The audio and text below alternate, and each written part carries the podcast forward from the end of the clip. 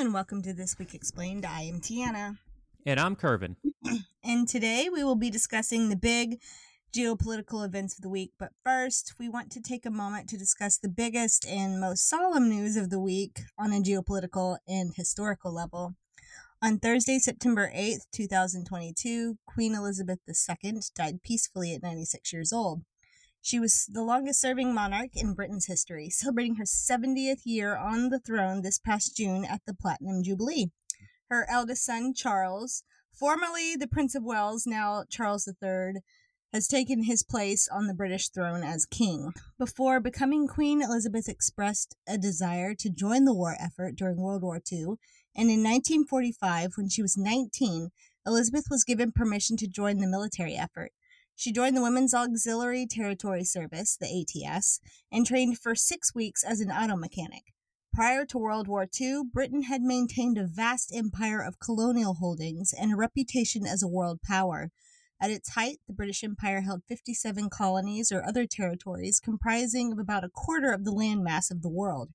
By 1947, those colonies began to break away, and Queen Elizabeth oversaw a process in which practically the entire British Empire transformed into a voluntary association of sovereign nations.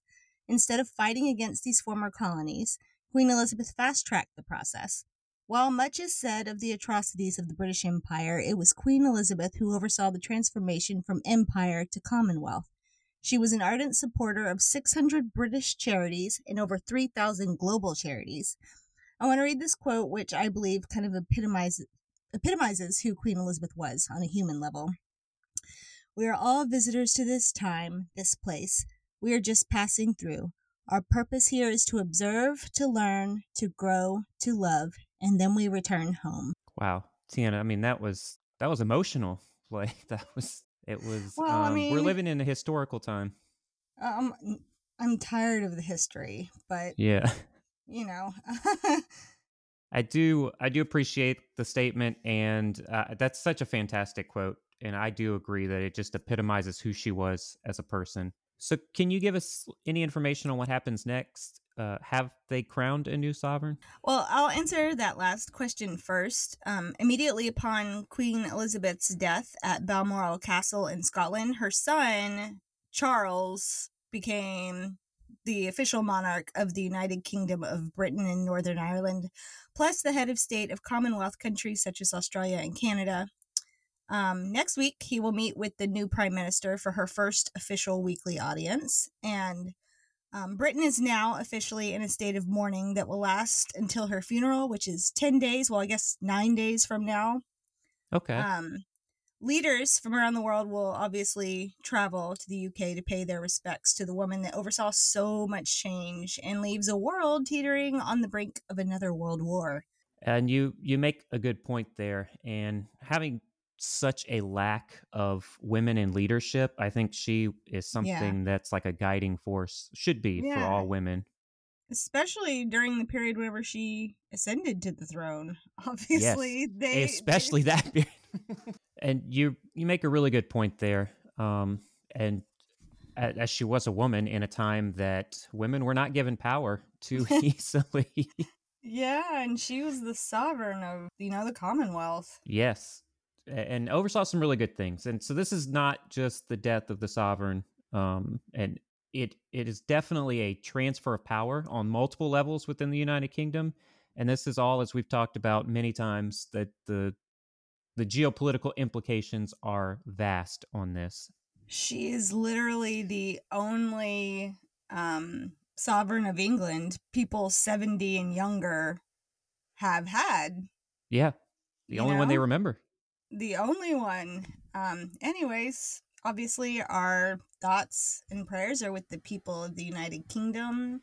Definitely. And the Queen's family and friends and colleagues, and yeah, unprecedented times for sure. Yes. Again. what? Let's get to it because we've been, um, you know, dilly dallying a bit. So, what's on your radar for this week? So, before we get into the major stories that we're going to hit, uh, there is an interesting development happening in another European country. Oh, yay.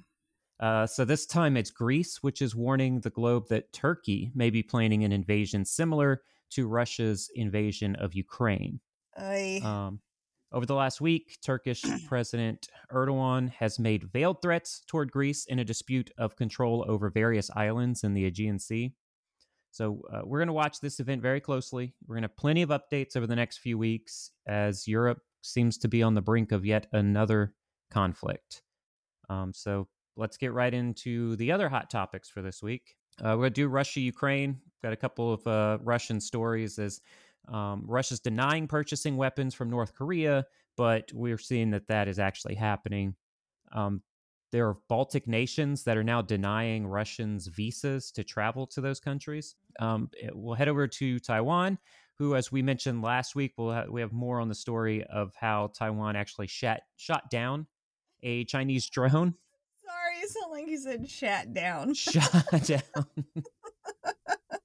That's a different thing that happens. Yeah. Um, we'll get sorry. to no worries. We'll get to um, Israel and the conflict with Iran and Syria. Um, we'll head over to you know normally we don't really do much in the North American continent because there's a ton of stuff going on elsewhere, but on this continent that we are on, there's a ton to talk about. That starts with um, the Mexican Mexican president who has changed course on using the military against the cartel. And we're going to Mm. go into the Oath Keepers, who we've talked about a few times. Now, their membership list was recently released, and there were some interesting developments there. Mm-hmm. And as we're doing this month with uh, misinformation through history, we're going to talk about flat Earth. Oh no. Uh, so it's going to be an interesting topic. okay, well, let's get into it. What is the big news coming out of the war in Ukraine? Okay, so major news this week as the Ukrainian military performed a surprise counteroffensive. This one's different from what they were doing before. Um, they sort of did a surprise one here in uh, Kharkiv, which is a region bordering Russia that has for months been struck by Russian missiles. So President Zelensky said that he had received news that his forces had freed a batch of settlements in that region um, in their surprise counteroffensive. Um, and some analysts are saying that they had seen the Ukrainian military capture around or recapture around 154 square miles of territory. Oh wow. Um, now, while Russia has confirmed the fighting in the area, it has not confirmed any losses. Obviously, they won't do that. Yeah. Um, uh, the, but I will say there has been um, some unverified social media accounts run by Russian military experts suggesting Moscow did suffer setbacks and that they're going to need to urgently reinforce those troops. So, how is Putin reacting to all this lovely news? Great question, because uh, Putin did make a speech this week. Of course.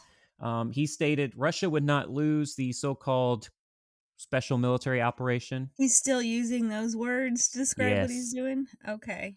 Um, he uh, um, he continues to describe it as an attempt to preemptively protect his country's security against an expanding NATO. Uh, but right now, he is threatening to cut off energy supplies if price caps are imposed on Russia's oil and gas exports. He's warning the West it would be "quote unquote" frozen, like the wolf's tail uh, from this famous Russian fairy tale. Can you expand on what this fairy tale is? Uh, sure. And there, there's a couple of versions, um, and it is like most fairy tales that have not been dumbed down for children. It's a wild story. Um, okay. So it it's all hindered on this back and forth battle between a fox and a wolf. So my assumption is that Putin views Russia as the uh, sly fox that continuously tricks the wolf, and the wolf being Western Europe in Putin's statement. Or just the West in general? Right. yeah, the US, all that. Um so a little bit on the story. After the fox outsmarts an old man who was taking uh, this fish to his wife, the fox stole all the fish that he had caught that day. Uh, the wolf comes up to the fox um, and he wants some of the fish. So the fox tells the wolf to catch his own. It's kind of, you know, the proverb give a man a fish and he eats for a day, teach a man to fish and he eats for a lifetime. Yeah. Um, however, it's not so nice in this case because the fox then tells the wolf, in trying to train him how to fish, uh, to stick his tail in the freezing water, which the wolf does, and his tail freezes and gets stuck. So at that point, a uh, woman shows up to the water source. She finds the wolf was an apex predator um, Mhm. and calls on the village to come out and beat the wolf. Um, the wolf gets beaten, and that's just one part of the story. There are many different times the fox outsmarts the wolf, and um, and I do think that this should be a cautionary tale of how Putin views, views NATO, um, and you know how he sees himself as the one. He's the fox who's outsmarting Western Europe, and he's Right. calling on Russia's allies to come over and beat the wolf. Okay. Original fairy tales or something, huh? Yes. So the moral of the story is basically don't mess with Russia because it is smarter than all of its adversaries. yeah, I mean that's what I'm assuming is that Well- that's what he's saying. Yeah. Well, then, speaking of Russian allies, let's get into this discussion about North Korea selling weapons to Russia. What's the latest? All right, as we've said, U.S. intelligence believes North Korea is ready to sell millions of rockets and artillery shells from its old stock to its ally, one of the few allies of Russia right now. Um, now, Russia is calling that intelligence report fake, uh, but U.S. officials say that this shows Russia's desperation with the war in Ukraine and that uh, Moscow will buy additional military hardware from North Korea for its war in Ukraine. Now, the ammunition North Korea uh, reportedly intends to sell to Moscow are probably copies of Soviet era weapons because so those can fit the Russian launchers they're using right now. Yeah. Um, as of right now, there are some questions over the quality of those supplies. Um, people want to people are are trying to figure out how much they could actually help the Russian military, um, Mhm. because we've spoken many times on this podcast that Ukraine is actually being outfitted with numerous higher quality weapon systems from places like the United States and Western Europe. Is there an analysis on the exact type of weapons that North Korea may supply Russia? Like how accurate they are? So, if North Korea supplies Russia with weapons, um, it will be from their aging stock, um, and they have a reputation for poor accuracy. So, one example of their ineffectiveness uh, happened during North Korea's artillery bombardment of South Korea's front line in 2010, and that killed four people. Now, only 80 of the three to 400 munitions North Korea fired likely hit the target Oh Um, no. about half of the missiles launched ended up just falling into the water before reaching the frontline island. Well, I mean, obviously that was a blessing because they would have killed more people, Right. but I'm sure they weren't too happy about that. Um, and with these successful counteroffensives, Ukraine really seems to be rallying the troops. Could we possibly see a peace agreement soon? Maybe. Maybe. Not likely. So, Okay. um, That was a dumb question, I guess. no, not a dumb question at all. Um, that's what we all want, right? Uh, that's what we would all push for. But Yeah. the common mistake that leaders in the media continue to make is they're taking Vladimir Putin at face value. Um, so he said this was a special military operation to protect the Russian majority regions in eastern Ukraine. Um, he said the operation was to defeat NATO aggression as it continues to increase its presence along Russia's border. So he says a lot of things, but you've got to kind of piece together what he's trying to message to the Russian people. Um, Putin wants Russian ex- expansion. That's what he staked his life on. Uh, he wants a return to the original Soviet Union. And that's what this war is about. Um, I still believe this campaign will not be over until uh, either Ukraine agrees to full Russian control of the country or Putin is given no other option but complete annihilation of Russia's military, economy, and government. So those are the two things. Don't you love an extra $100 in your pocket? Have a TurboTax expert file your taxes for you by March 31st to get $100 back instantly. Because no matter what moves you made last year, TurboTax makes them count. That means getting $100 back and 100% accurate taxes only from Intuit TurboTax. Must file by 331. Credit only applicable to federal filing fees with TurboTax full service. Offer can be modified or terminated at any time. Well, speaking of the Russian people, you mentioned they are being denied visas by the Baltic countries. Do you have more information on that? Uh, yes, I do. The countries in question are Lithuania, Latvia, and Estonia. Uh, they've agreed to restrict the entry of Russian citizens traveling from Russia and Belarus. They expect the ban to be in place by the middle of this this month, the month of September, and that's once it gets formal approval from those governments. Now, the countries will turn back all Russian citizens, even if they have a visa to enter the European Union's uh, Schengen border area, which is just an, an area where everyone can travel through Oh, okay. through Europe without being stopped at the border. Okay. Um, now, exceptions will be made for humanitarian and family reasons, um, as well as getting truck drivers in and diplomats. So, not all European countries are doing this? No, not all of them, um, and some of that's due to fear of retaliation. That is, uh, that's why Finland is not participating in this. Um, other countries believe that denying those with visas would actually cancel the whole Schengen principle of a free and open border. So it remains to be seen uh, what those nations are going to do in the future, and we're going to keep watching that closely, and we'll have an update as soon as we hear any further on that. Well, excuse me. Let's move to Taiwan. And you briefly mentioned last week that Taiwan shot down a Chinese drone. Do you have any more information on that event? I do. Uh, so, for the first time, Taiwan's military shot down an unidentified civilian drone that entered its airspace. Um, this is after the government vowed tough measures against a rise in intrusions by China. Uh, so, Taiwan Premier Su Tseng-chang stated the action was the most appropriate measure to take after those repeated warnings went on deaf ears. Now, China responded that Taiwan was trying to increase tensions over the incident, which follows Taiwan's repeated complaints of harassment from Chinese drones flying close to Taiwan's borders. All this as Beijing participates in military drills closely around Taiwan. So, again, no improvement in relations. Uh, right, but you know, China isn't really being outspoken or making any bold moves as of right now towards the border of Taiwan.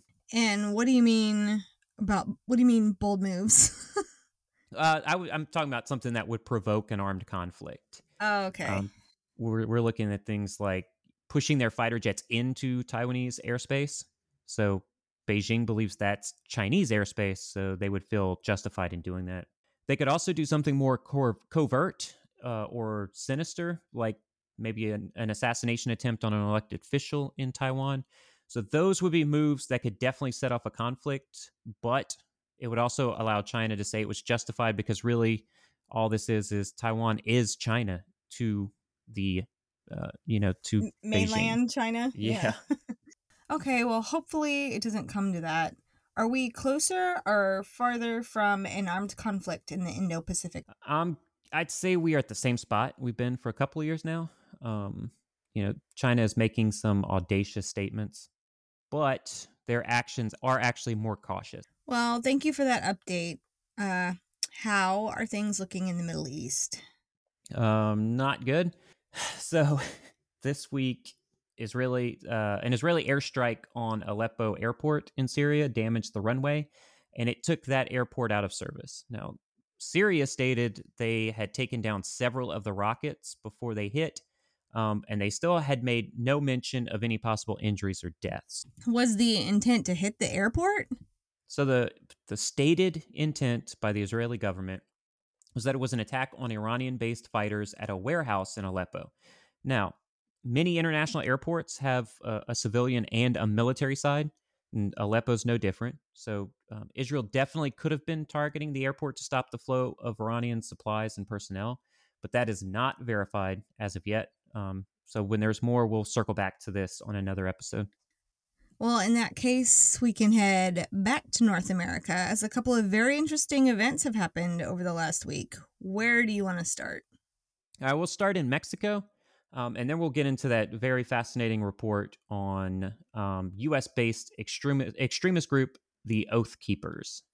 Perfect. What is happening in Mexico right now? So, the Mexican president, Andres Manuel Lopez Obrador, says he's changed his mind about using the army to keep peace. So um, he had two presidential bids. One was failed in 2012, um, and in and then in 2018 he succeeded in winning over the popular vote.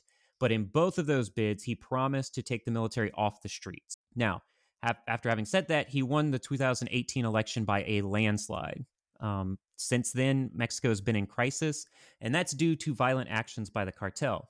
Uh, so now As of 2019, Mexico installed a National Guard police force to counter the corrupt past uh, practices of the then federal police, who had long been accused of taking money from the cartel. So, if what the president is looking at doing, which is to put more uh, military in the National Guard police force, uh, the legislation would give the Army operational, financial, and administrative control of that Guard force. So the, the Mexican population is obviously concerned uh, because their thought is that the military would continue the corrupt practices of the federal police.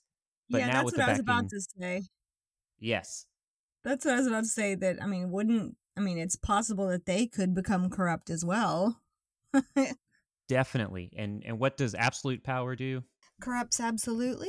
Correct, and with that comes uh, money as well. So, and and all that would be with the backing of the entire Mexican government. So, has the new police force, which has been in place since 2019, made any significant improvements to the security situation down there? Not really, and you know, as we've spoken about on a few occasions, the security situation in Mexico, um, and this is especially for journalists and women, is awful. Um, so, putting the federal government at the head of the security forces really won't solve the issue either. Um, and it it does appear that the legislation is actually going to get voted down. Um, so they're going to have to go back to the drawing board and see what the government can do. Okay, well, we'll follow up on that in the next few weeks. Uh, let's discuss the Oath Keepers and the release of the names of several members of that extremist group. Uh, yes, and I'm I want to give credit to you, Tiana, because you sent this my way to start researching. And this came from the Anti Defamation League um, and a report they put out that a data leak revealed the information of thousands of people whose names were in an Oath Keepers database as having paid for a membership at some point. Yeah, so it's not just names that they got or email addresses in a, in a oh, data wow. breach. These people paid. So they knew what they were doing. Their names Yes. weren't just like taken and added to the list. They gave money. There was money in exchange. Correct. Yes. Um, Oh, okay. and Alright, and it's both sides of this. Uh, it's some of the names are members and are still in good standing in the Oath Keepers, and others who Oh my gosh. have really gotten out and they don't they're not paying their dues and they're not associated with the Oath Keepers. Yikes. Um, And for anybody who's just this is the first episode you're listening, maybe you don't know who the Oath Keepers are. Um, they are an anti-government extremist group that's associated with the militia movement in the United States. Yeah, so they were also involved in the storming of the U.S. Capitol on January 6th, 2021, though, right? Uh, yes, they were. Um, and honestly, that is what thrust them into the public eye. You know, while most national security and intelligence professionals had been tracking the Oath Keepers uh, from their inception, really, they were actually really unknown by most people until that January 6th event. So, are there any big names that our audience would know? Well, after reading that long list of names, um, I honestly think this is more of a story about the individual's positions, uh, more so than the actual names of the members. Because almost all the names released that at least I have seen, you'd have to either be in the military units identified or a citizen of the municipalities these individuals were serving. Uh, what is Oh, not Okay. yeah. Um, what I don't want to downplay, though, is that several of these individuals held positions within the police force, um, the military, even some mayors were implicated. Um, and in some cases, those individuals were using their position of power to gain notoriety within the group. That's gross. Very gross. I do want to say that the uh, Anti Defamation League did put a disclaimer that I thought was very fair.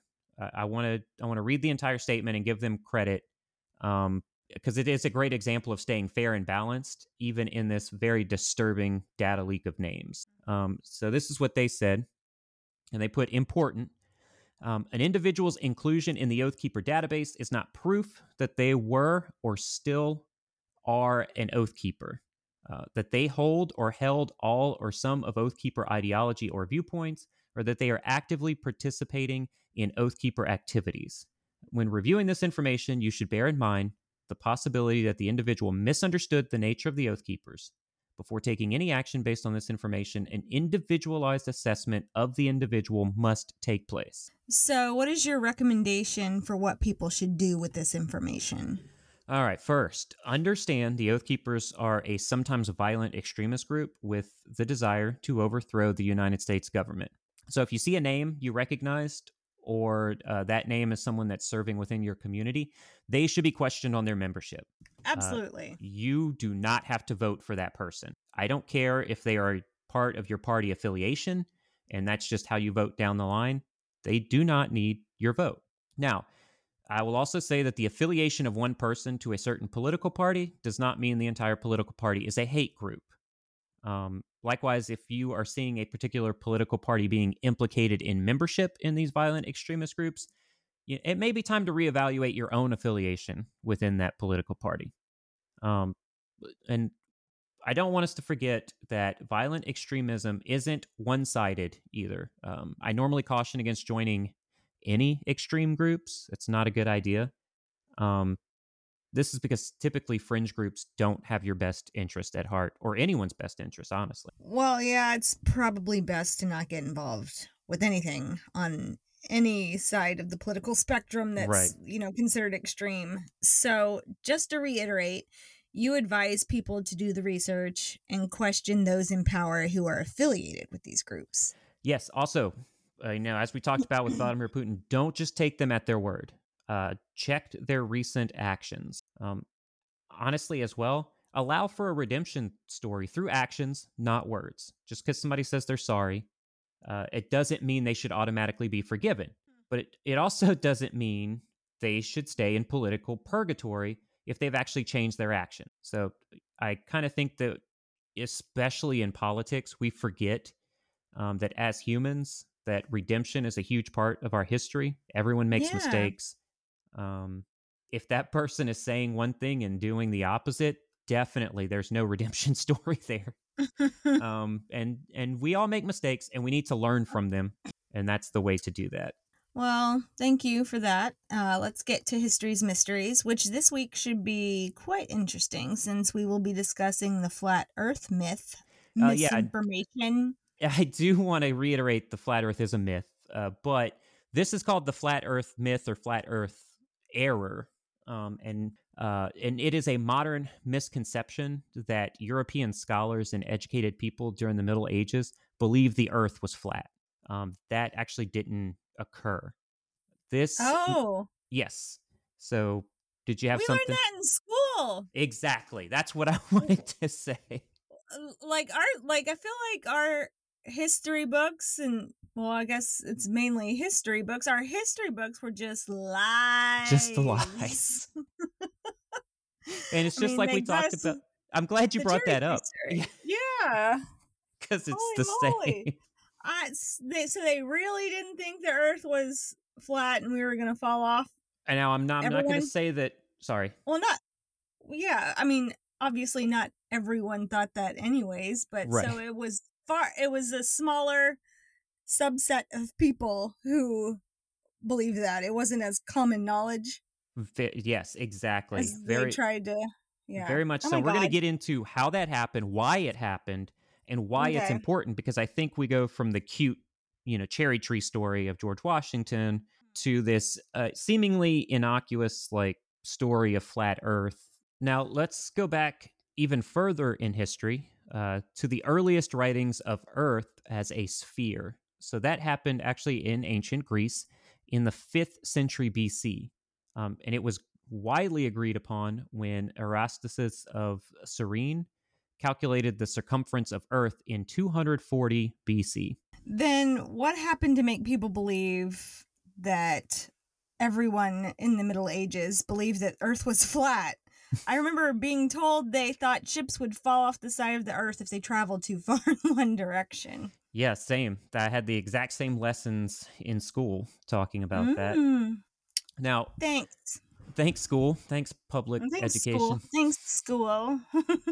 Now, according to James Hannam, uh, the myth that people in the Middle Ages thought the earth is flat appears to date from the 17th century as part of a campaign by Protestants against the Catholic teaching. Um, it, however, gained traction in the 19th century thanks to misinformation by John William Draper's History of the Conflict Between Religion and Science and Andrew Dickson White's A History of the Warfare of Science with Theology and Christendom. So atheists and it, th- those guys were both atheists, um, and they championed the uh, this sort of conflict thesis for their own purposes. But historical research gradually demonstrated that Draper and White had propagated more fantasy than fact in their efforts to prove that science and religion are locked in this eternal conflict. Oh, okay. Um, now, multiple modern scientists have stated there were very few Christian scholars of the Middle Ages who claimed the Earth was flat, um, and they even knew and accepted its approximate circumference. So it really all started with the infighting between Catholics and Protestants. Uh, yes, and I really feel this is an um, that's an important misinformation campaign to highlight and show how you know these kind of things can be used to vilify an opponent. So this was at the peak of the split between Catholics and Protestants during the Reformation. So at the time, Catholicism was regarded as the Christian religion. Um, they say it dates back to when Jesus proclaimed, Thou art Peter, and upon this rock I build my church, and the gates of hell shall not prevail against it. So in Catholicism, that is viewed as the start of the Catholic Church. Um, and by the founding of Constantinople, the Catholic Church became the most powerful entity in the world. But in the 16th century, Martin Luther looked to change all of that. Um, I know I'm glossing over the Crusades and the amount of damage Islam did to the church. You know, Constantinople, Constantinople is no longer Constantinople; it's now Istanbul, um, and that's a conversation to be had in a historical sense, but it's not relevant to this misinformation campaign. Well, what is relevant to this piece of misinformation? So, human nature, I think, is the most relevant piece to this misinformation and why we need to make the other side look bad in order to win a war or a conflict. Um, and this is what happens in every war that I've looked into. So, in order to continue fighting a particular group of people, you must make them appear less than you.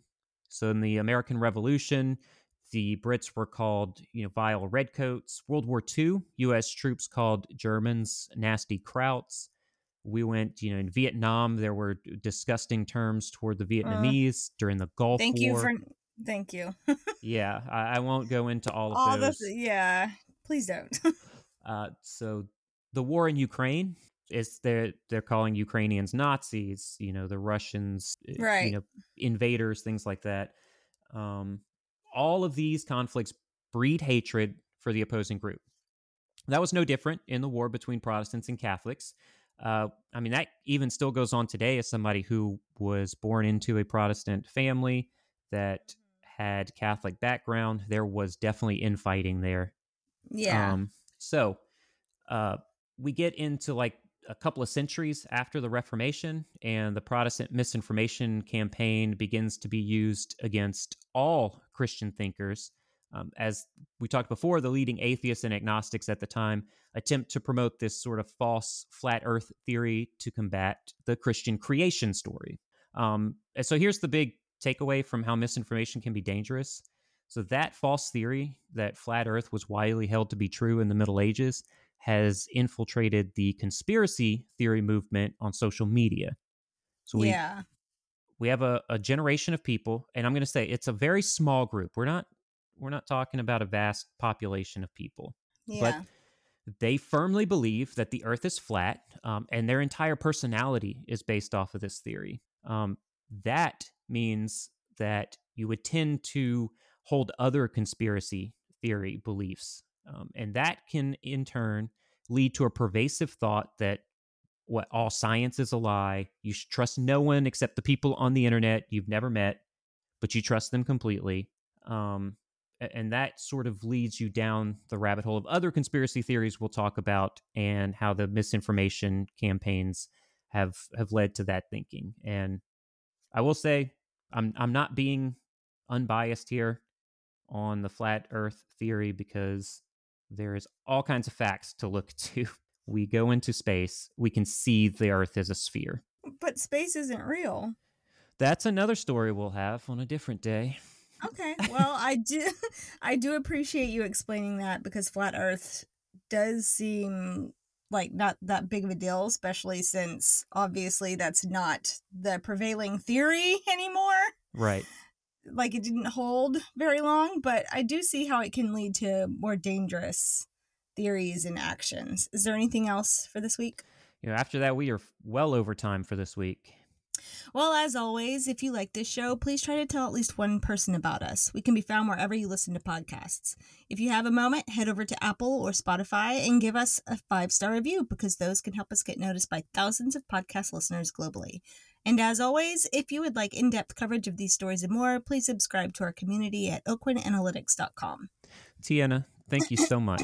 and until next week, stay safe out there.